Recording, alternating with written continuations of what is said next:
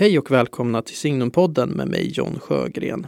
En samtalspodd producerad av tidskriften Signum som rör sig högt och lågt, vitt och brett inom Signums intressesfär. Det vill säga kultur, teologi, kyrka och samhälle. Det här avsnittet består av ett samtal mellan mig och jesuitpater Andreas Bergman inspelat tidigare i år i Sankt Lars katolska församling i Uppsala. Samtalet utgår från min senaste bok Öppna dig och rör sig kring bokens centrala teman. Sanning, extas och glädje. Vad har vår kroppslighet med sanningsbegreppet att göra? Vad innebär det att säga ja till verkligheten? Varför är tystnaden nödvändig i våra liv? Och behöver vi bli en smula galna för att bli hela människor? Det är några av de frågor som tas upp i samtalet där författare och tänkare som Charles Taylor, Hartmut Rosa, Stefan Zweig och Augustinus också dyker upp. Hoppas ni ska finna samtalet intressant.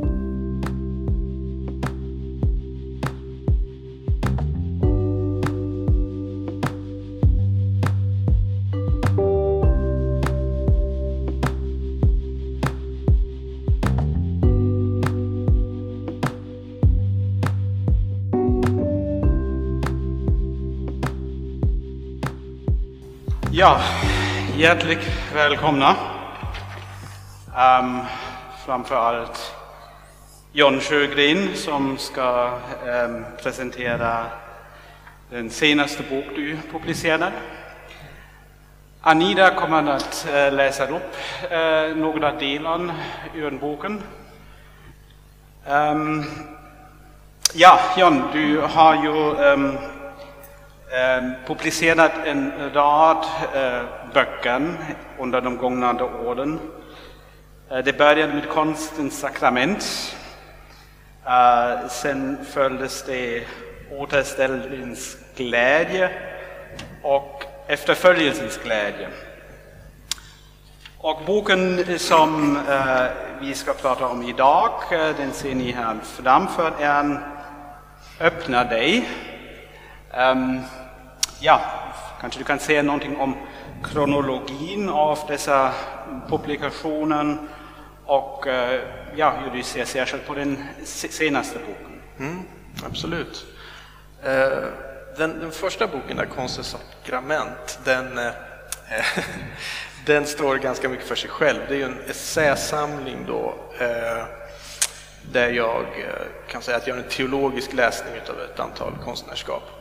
Så den står ganska mycket för sig själv. Eh, men de här tre senaste böckerna eh, hör ihop på ett ganska tydligt sätt. De bildar en trilogi kan man säga. Jag tänkte inte nog att det skulle vara så när jag började skriva den första, men eh, när jag väl hade skrivit den andra så insåg jag att jag måste skriva en tredje här. För att eh, den första, som heter Återställelsens glädje, där, den, som utforskar tematik som hem, hemkomst, hemlängtan och sånt. Eh, men den utgick väldigt mycket från det sköna. Och sen i andra boken då så var jag intresserad av att skriva om eh, livet som drama och livet som berättelse. Och det upptäckte jag ju, här skriver jag om det goda. Och då kände jag, då måste jag skriva en tredje bok om det sanna då, för det är ju de mm. tre klass, klassiska transcendentalierna i eh, antika klass, klassisk filosofi så tänkte man ju sig att mm, allt som existerar på något sätt präglas av det här, har de här det goda, det sköna, det sanna. Så att jag var ju nästan tvungen att skriva den här tredje boken. Men det var väldigt roligt så att det, ska, det var eh, inte ett tvång på något negativt sätt. Eh, så, så den här boken utgår då eh, från det sanna kan man säga, det som jag eh, utforskar ganska mycket i den här boken. Ja, tack för denna introduktion. Ehm, det sköna, det sanna och eh, det goda. Och eh, då föreslår jag att vi går rakt in i kvällens eh, ämne och boken. Ehm, och då var min undran om Anita ska börja läsa. Det gör jag. När en människa föds söker hon sig direkt till moderns bröst.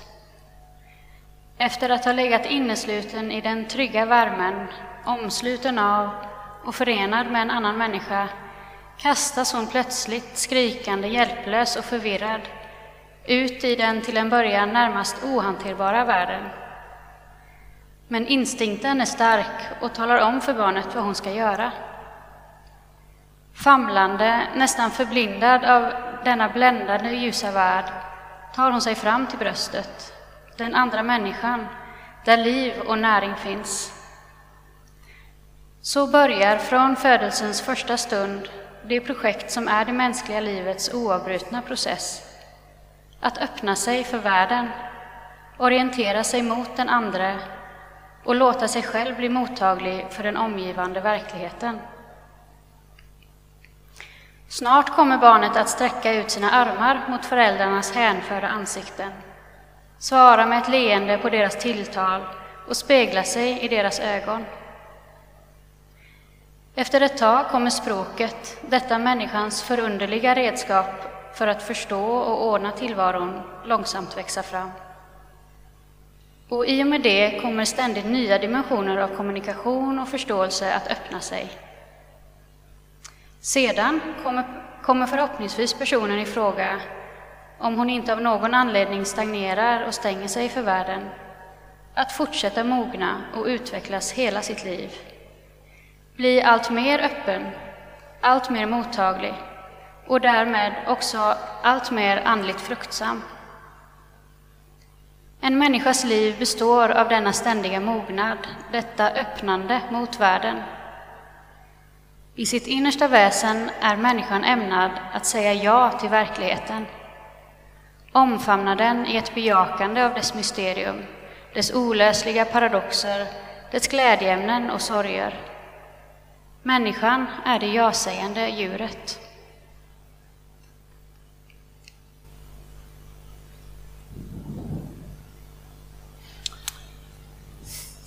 Ja, Varsågod. du um, började mycket intressant och provocerande första kapitel tyckte jag. Människan är det ja-seende djuret. Um, ehm, människan som um, skapad för att omfamna världen, tror jag, uh, nämner du det vid ett ställe. Jag har känslan uh, för många människor är, inte, är det inte så pass lätt att um, omfamna världen, att, att häpna över den, nämner du den vid ett ställe. Um, vad kan det bero på? att vi har det så svårt med det. Mm. Ja, det är, på ett sätt är det mycket det som boken handlar om och reflekterar över, eh, den problematiken. Att, eh, Eh, på ett sätt är ju hela boken en slags meditation över, över det där ordet ja. Vad, vad innebär det att säga ja till verkligheten? Eh, så min grundtes är ju det som vi hör lite här då som, som Anida läste, att, att vi menade att vara öppna för världen, men väldigt ofta är vi ju kanske inte det, eh, utan vi stänger oss för världen. Men jag tror inte att det är vad vi är skapade för, vad Gud skapade oss för, utan jag tror att Gud skapade oss för att vara öppna och säga ja till verkligheten och säga ja till honom, säga ja till varandra, leva relationellt så att säga. Eh, men sen är det ju precis som du säger, det är inte alltid så lätt och, och eh, ofta lever vi ju liksom instängda i oss själva. Det finns det är väl Augustinus som skriver, beskriver synden så, att vara inkröpt i sig själv, incurvatus in se, alltså att, att leva, liksom, man har stängt om sig. Eh, och den eh, kanadensiska filosofen Charles Taylor, han pratar om det moderna jaget just som the buffered self, alltså som ett, vi har bepansrat oss, stängt oss på något sätt för den transcendenta verkligheten.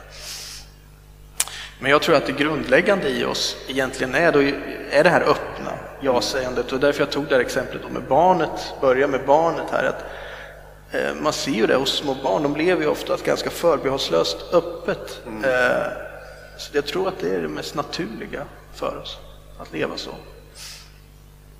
Då har du ju ett bra eh, exempel hemma. Ja, men precis. Eh, ja.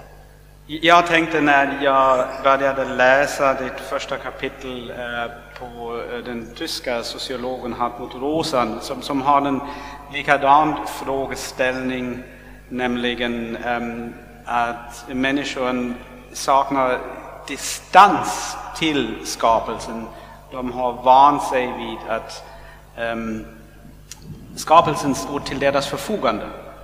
Och det skapar en distanslöshet som gör det allt svårare för en eh, iaktta skapelse är någonting som vi har fått, som vi har ansvar för. Mm, just det. Jo, det, det tror jag, jag är inne på det också lite grann i boken, just att eh, det här med att säga ja handlar mycket om att säga ja till en gåva, alltså att förstå att livet, skapelsen, eh, existensen har vi fått som en gåva eh, ifrån Gud. Och just den här eh, tillvarons gåvokaraktär tror jag är, är viktigt att ha med sig. Eh, och då, då blir just alltså hur, vad, hur reagerar man på en gåva? Det, det är liksom, livets stora gåva, ska vi säga ja eller nej till livet på något sätt? Det är det det handlar om ytterst. Eh, en av mina favoritromaner eh, är från Stefan Zweig och Maria Stewart.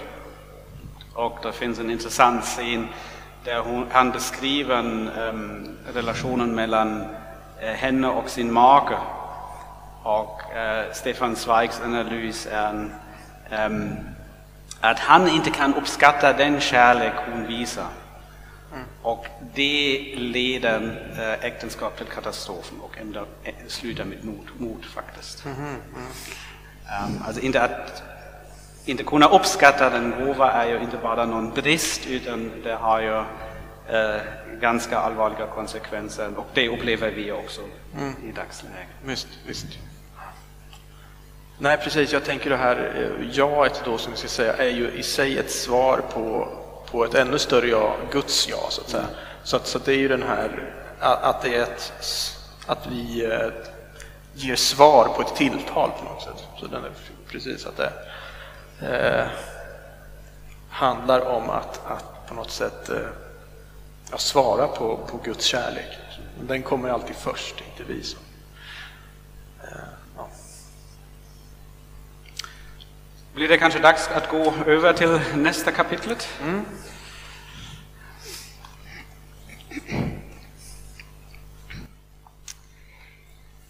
Livet är obeskrivligt. De tre orden, livet är obeskrivligt, borde hänga som ett slags devis över varje skrivande människas arbetsbord. Den som inte har denna helt nödvändiga distans till sitt skrivande, som inte insett att skrivande handlar om att ständigt misslyckas, men förhoppningsvis misslyckats på ett stilfullt sätt, kommer att hemfalla åt den tvärsäkerhet som i slutändan tar död på allt äkta skrivande. Det språk som siktar på att tala ärligt och någorlunda sanningsenligt om verkligheten är paradoxernas språk. Idealet för varje seriöst skrivande människa bör vara att i varje mening försöka åstadkomma maximal mångtydighet och på samma gång renaste klarhet. Enkelt men mångbottnat är det språk som siktar mot sanningen. En sanning som aldrig helt låter sig uttalas av människan, som är obeskrivlig. Den som inte har en klädsam tvekan när hon talar, i synnerhet när hon talar om Gud och det absoluta, kommer till sist oundvikligen att förväxla sanningen med sin egen tanke och formuleringsförmåga. Det är därför Josef Ratzinger kan tala om den ideala teologin som en stammande teologi. Eller som Torgny Lindgren i en av sina romaner skriver Det är en stor nåd att få säga sanningen. Det ska man göra med tvekan och ödmjukhet. Eller som Thomas av Aquino ännu mer koncist uttryckte Humilitas veritas. Sanning är ödmjukhet. Jo, då, då, är vi rakt inne i uh, bokens huvudämne, uh, eh, sanningsbegreppet. Um, jag häpnade lite grann när jag läste det kapitlet. Um, jag tyckte känna mig, den, alltså du är väldigt um, omsorgsfull med språk och gillar språket och man, man känner det med varje rad. Um, men du verkar ha också en viss uh, tvekan att vi verkligen kan lyckas med att fånga in sanning med språket. Mm. Ja, jo, så är det. Det tror jag inte jag är ensam om som skrivande människa. Eh, jag tycker mig känna igen det hos ganska många författarskap att det finns Eh, ett slags misstänksamhet mot, mot språket, att man kommer inte riktigt fram, man kommer aldrig riktigt fram. Eh, och så känner jag också när jag, när jag själv skriver och försöker komma åt någonting, att jag kommer aldrig riktigt åt det. Men jag vill inte gå så långt och säga att det, det är eh, att språket inte kan spegla sanningen överhuvudtaget. Eh, att jag vill inte så att kapa bandet helt och hållet mellan språk och verklighet. Så att säga. Det, det tror jag är olyckligt om man gör. Men jag tror, och det jag utforskar i den här boken är mycket sanningen som, som liksom transcendental, liksom den transcendenta, den absoluta sanningen. Och den tror jag aldrig vi riktigt kommer åt, varken med vårt förnuft eller vårt språk helt och hållet. Det, det man kan säga att jag försöker göra lite i boken med, med sanningsbegreppet är att undvika liksom, två extremer på något sätt man kan hamna i två, två diken, tänker jag. Det ena är den totala relativismens dike, alltså man tänker att det finns ingen sanning och vi kommer inte åt sanning överhuvudtaget. Och vårt språk här speglar inte någon sanning alls, utan det, det är helt bortom vår horisont. Och det tänker jag är fel. Det andra diket är att man tänker sig att ja, jag kan förstå sanningen fullt ut och jag kan äga sanningen. Eh, jag kan slå huvudet i sanningen, slå, slå, huvud, slå sanningen i huvudet på, på mina medmänniskor och så vidare. Och det är ett lika farligt dike. Va? Eh, då är man med i fundamentalismens dike. Så att jag försöker hålla någon slags balans där och, och, och eh, säga att jo, vi kan veta, veta någonting om sanningen, vi kan säga någonting, men vi kommer aldrig helt fram. Jag kan aldrig äga sanningen.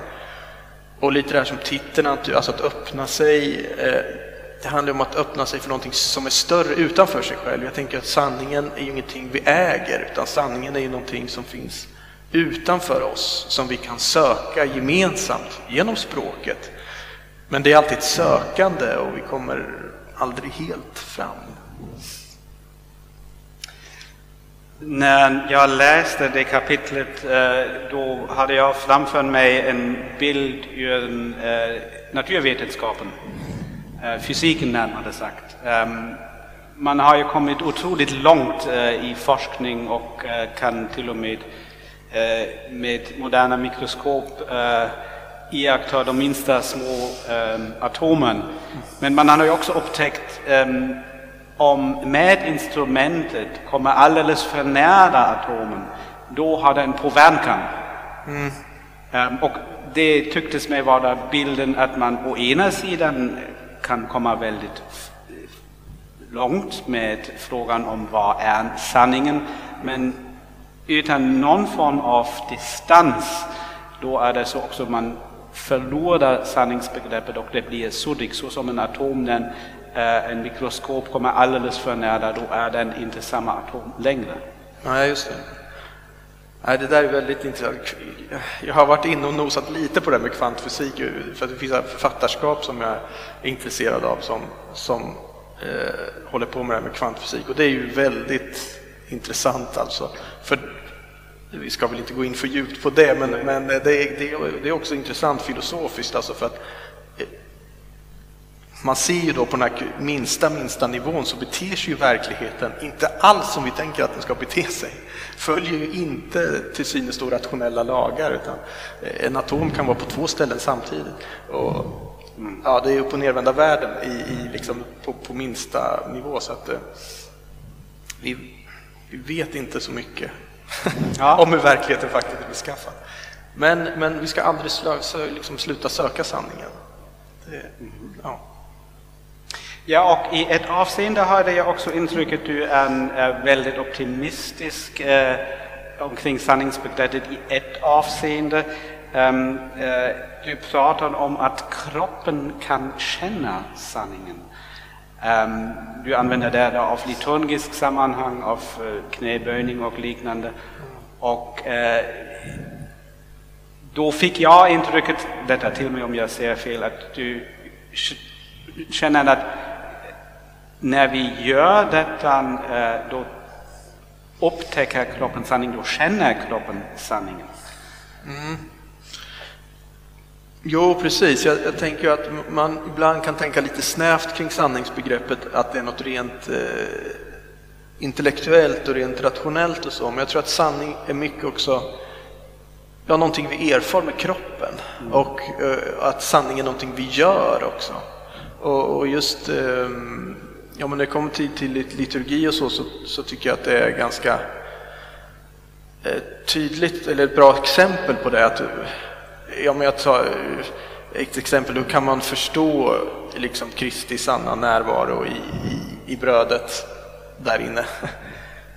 Nå, rent intellektuellt är det svårt, men, men min kropp bugar för tabernaklet så vet kroppen det på något sätt. Att det, det, det är en sanning som sätter sig i kroppen. Uh, så jag, jag tror ju att när, man ska inte nedvärdera kroppen också vad gäller liksom sanningsbegreppet. Jag, jag blev väldigt glad när jag läste dessa rader eftersom en av, en av mina standardråd till folk eh, låter det an.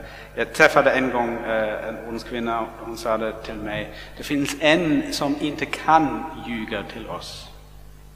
Det är vår kropp. Mm. Ja men så är det ju också. Just. Så lyssna till kroppen tror jag är en, en viktig dygd. Mm, absolut. Ja, ska vi då gå över till nästa kapitel?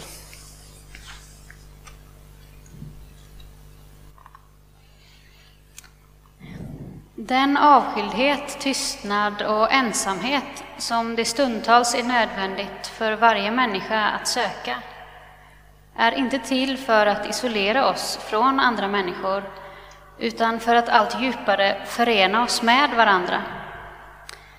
Ty vad är det vi söker i tystnaden om inte en starkare förankring i Gud? Och det är just genom Gud, genom allas vår gemensamma grund i honom, som vi alla djupast sett är förenade. Den som i ensamhet går ut i öknen för att låta sig bli funnen av Gud kommer till sist att inse det finns ingen ensamhet. Ty han har funnit sin vila i den urgrund, varat självt, som i sig själv binder samman allt och alla. I denna förening med andra genom Gud, som närmast kan beskrivas som ett slags jagupplösning, där egot dör men personen består, anar vi askesens och fastans främsta mål, att bli fri från sig själv. Den bindning vi i första hand måste befrias ifrån och som är roten till alla våra oordnade böjelser är bindningen till vårt eget ego. Det som ständigt säger jag, mig, mitt. Som avskärmar oss från andra människor, stänger oss för omvärlden. Som är ursprunget till allt vårt högmod, såväl intellektuellt som andligt. Som tror sig kunna definiera och greppa Gud som är källan till all vår sorg, frustration, ängslan och vrede. Det som händer när vi i tystnadens tillbakadragenhet försjunker i Gud är att vi genomskådar egot som en illusion. Att erfara att det inte finns någon ensamhet är också att inse att egot i själva verket inte existerar.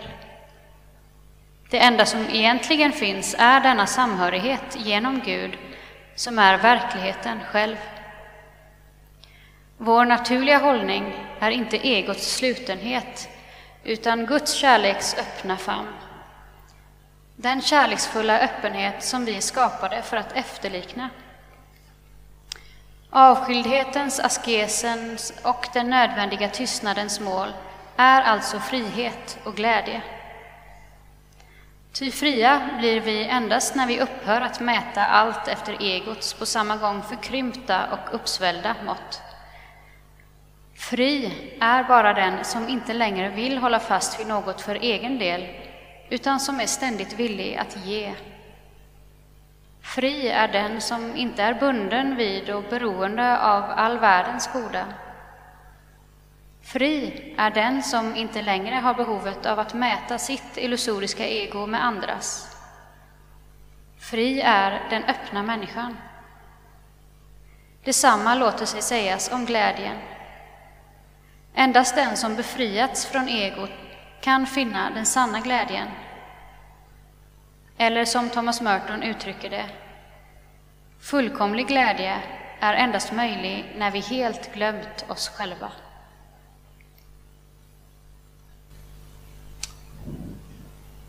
Ja, ett kapitel om tystnadens betydelse. Egots självupplösning. Väldigt starkt ord, tyckte jag. Mm. Ja, dit har jag inte nått. Tack och lov. Frågan är om någon då, ja, det, det är, väl, är det det att vara att bli helgon kanske? Jag vet inte. Nej, men jag, det här kapitlet som, som du läste ur nu, Anida, är ju lite som ett komplement kan man säga, ett, som behövs i boken. För att bokens grundtes är mycket här att man ska öppna sig, leva relationellt, vi blir till i mötet med andra människor och öppna sig för världen. Men för att kunna göra det så behövs också de här tiderna utav eh, tystnad, att man avskärmar sig och, och eh, ja, vi behöver det också. Eh, och det jag vill visa fram här och som, som jag försökt fånga då i det här stycket som du läste är just att de här tiderna utav avskildhet och tystnad eh, är ju inte för att stänga oss för världen utan är ytterst sett för att bli mer förankrade med varandra.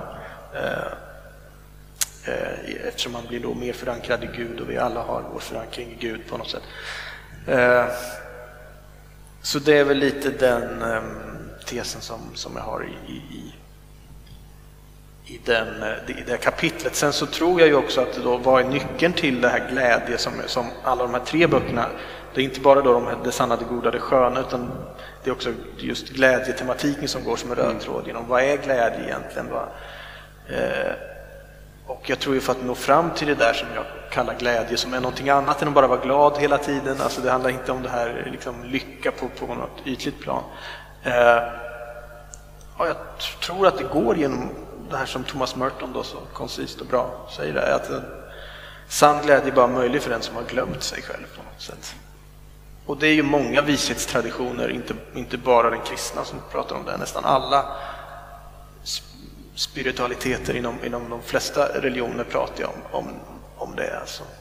Att målet på något sätt är att eh, glömma sig själv.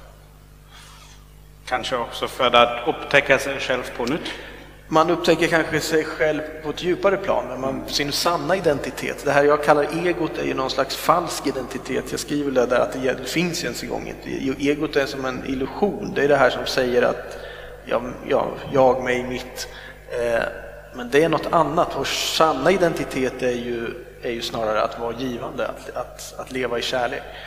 Eh, så det är vår djupaste identitet. Så det, det är inte det här att, att, att, att jag, jag blir mer mig själv när jag glömmer mitt ego. Så det är inte det här att jag som person för, för, liksom, ska upplösas, men mitt ego behöver upplösas. Det här eh, som ja, bara kräver sitt hela tiden. Syndafallet som skapar vårt ego, som vi sen ska bli av med under vår pilgrimsvandring. Mm. Alltså. När, när jag läste ditt kapitel om eh, den nödvändiga tystnad, eh, då hade jag framför mig scenen eh, ur en Lukas evangeliet ehm, Jesus i öknen.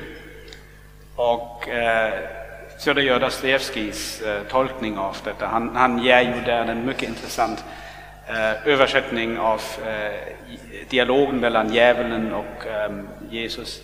Eh, som inte passar ihop med grammatiken men mycket väl med eh, teologin. Mm.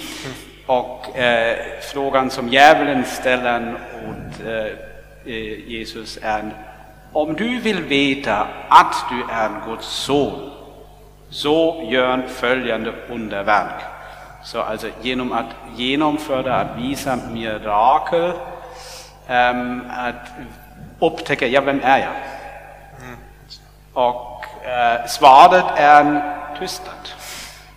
Uh, han sitter i öknen och uh, går inte med på denna frestelsen, alltså det som jag gör, det som jag förmår, säger inte vem jag är och tystnaden säger mer om mig själv än allt vad jag förmår att åstadkomma.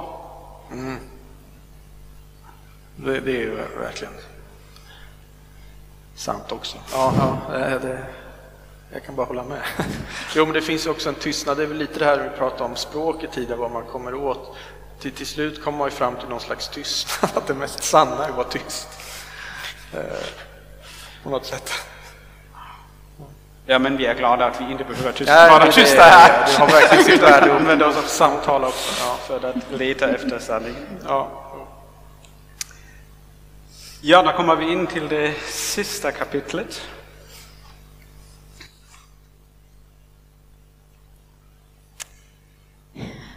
Vad är det som utmärker denna den första pingstdagens oväntade och omvälvande händelser? Denna kyrkans födelsedag, om inte extas, kommunikation och glädje. Pingsten kallas ibland med en formulering hämtad från Esaias Tegnér för hänryckningens tid. Det är inte ett så dumt uttryck. I apostlagärningarnas gestaltning av pingsten kan vi ana hur lärjungarna hamnar i ett slags extas när Anden kommer över dem. De har druckit sig fulla på halvjäst vin, säger de misstänksamma som bevittnar miraklet. En enkel komisk poäng ämnad att lätta upp texten kan tyckas, men i själva verket bär den på en djupare innebörd. Anden har en berusande, en hänryckande effekt. Vi är alla menade, för att låna ett uttryck från Peter Halldorf, att dricka djupt av Anden. Vi är skapade för att berusa oss på Andens vin. Och vad är sann berusning om inte att bli utom sig, att gå ut ur sitt trånga och hermetiska tillslutna ego? Att leva av och i Anden handlar om självtranscendens, som egentligen bara är ett annat ord för berusning. Anden öppnar upp oss, lyfter oss ut ur och över oss själva. Ja, den gör så att vi i ruset glömmer oss själva. Denna självförglömmelsens extas är detsamma som glädje. Det är det som Tito Colliander vittnar om i sin självbiografiska bok. Anden är det som lyfter bort strävan att bekräfta sig själv och som kan förvandla vårt liv till ett enda väldigt klot av lycka. Vad är det då i Anden som berusar oss så? Som vi redan nämnt är Anden det förenande bandet mellan Fadern och Sonen, den kärlekens andhämtning som strömmar mellan dem. Denna Ande, denna treenighetens syresättning, är också själva livskraften det som ger liv åt allt. Anden är alltså i någon mening själva livsessensen. Den har en närmast skrämmande, skapande och livsalstrande kraft. I Apostlagärningarna beskrivs Anden som en stormvind, som med ett dån från himlen kommer ner över de församlade. Det är denna väldiga kraft, denna livets vind, som vi hör i Beethovens nionde symfoni Ja, i all äkta musik, i allt genuint skapande. Ty denna ande är också skapandets ande.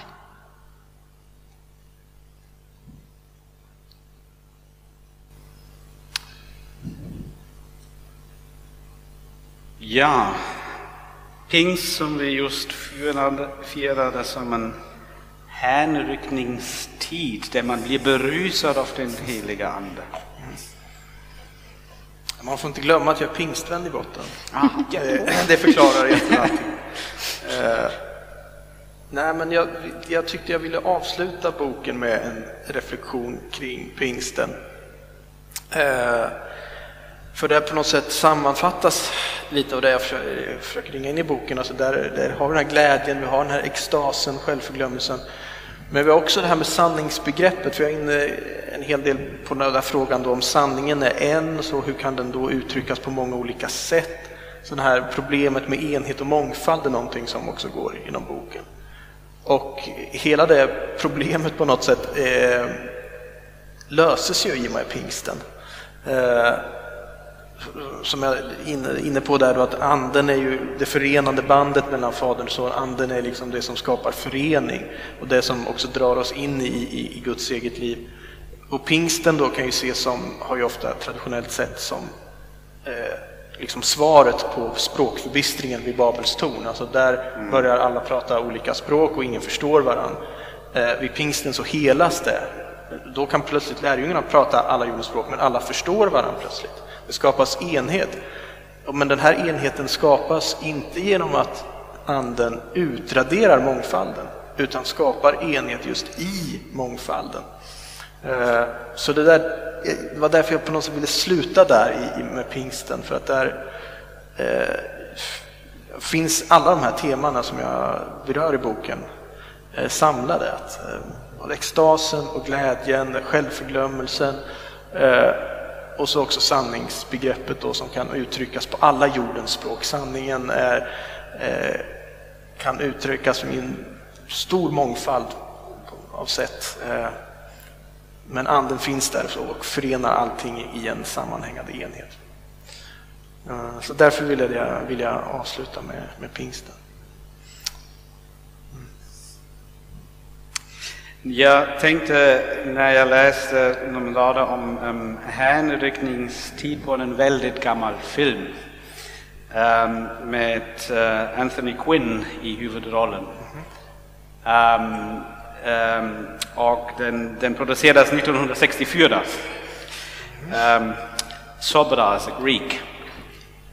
Um, och uh, det beskriver en relation mellan en, en enkel uh, grek person uh, som är väldigt livsglad och uh, en ung man som, som är väldigt välutbildad, som Eh, är mycket beläst och allt möjligt. Och, eh, slutscenen av den här filmen, eh, alltså de, de blir vänner under själva filmens gång och ehm, slutscenen är att Sobra säger till honom, du, jag måste säga en sak till dig. Ehm, du har ju allt, verkligen allt. Men en sak som saknas.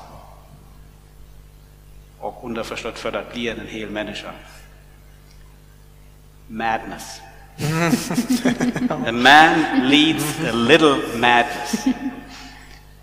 Och sen börjar de två att dansa med varandra. Alltså, äh, människan blir människan inte genom ett um, neutralt sanningsbegrepp, utan en sanning som, som förmågan att, att, ja, att till hänryckning, alltså att, till mm. extas, till att människan kan gå utanför sig. Visst, det var väldigt bra. Ja, men det är väl precis det som pingsten gestaltar på något sätt. Att eh, det behövs lite madness också. Ja, precis. Tänk på heliga dårar, det, är, det finns ju verkligen i traditionen. Tänk, Hej Fredrik! Lek. Pater Fredrik Heiding har skrivit en bok om lek här eh, och heliga dårar och sådana saker. Det, det, det behövs Dårskap. Det är en del, det är en del i traditionen, dårskap. Bra. Det var en alldeles utmärkt avslutning eftersom det ger mig möjlighet på ena sidan att tacka dig och Anita att ni var här ikväll, men också möjlighet att Fredrik Heding som sitter här bakom kameran kommer den 13 juni i anslutning efter högmässan som vi förhoppningsvis kan fira med fler än åtta personer presentera den boken du just pratade om. Jag var inte medveten om detta. Nej, det var, det var, det var andens ledning. Precis, exakt det. det var det jag ville komma fram till. Um, tack att ni var här. Tack de som var fysiska och tack de som lyssnade. Och um, jag hoppas vi ses igen den 13 juni. Ha en trevlig kväll.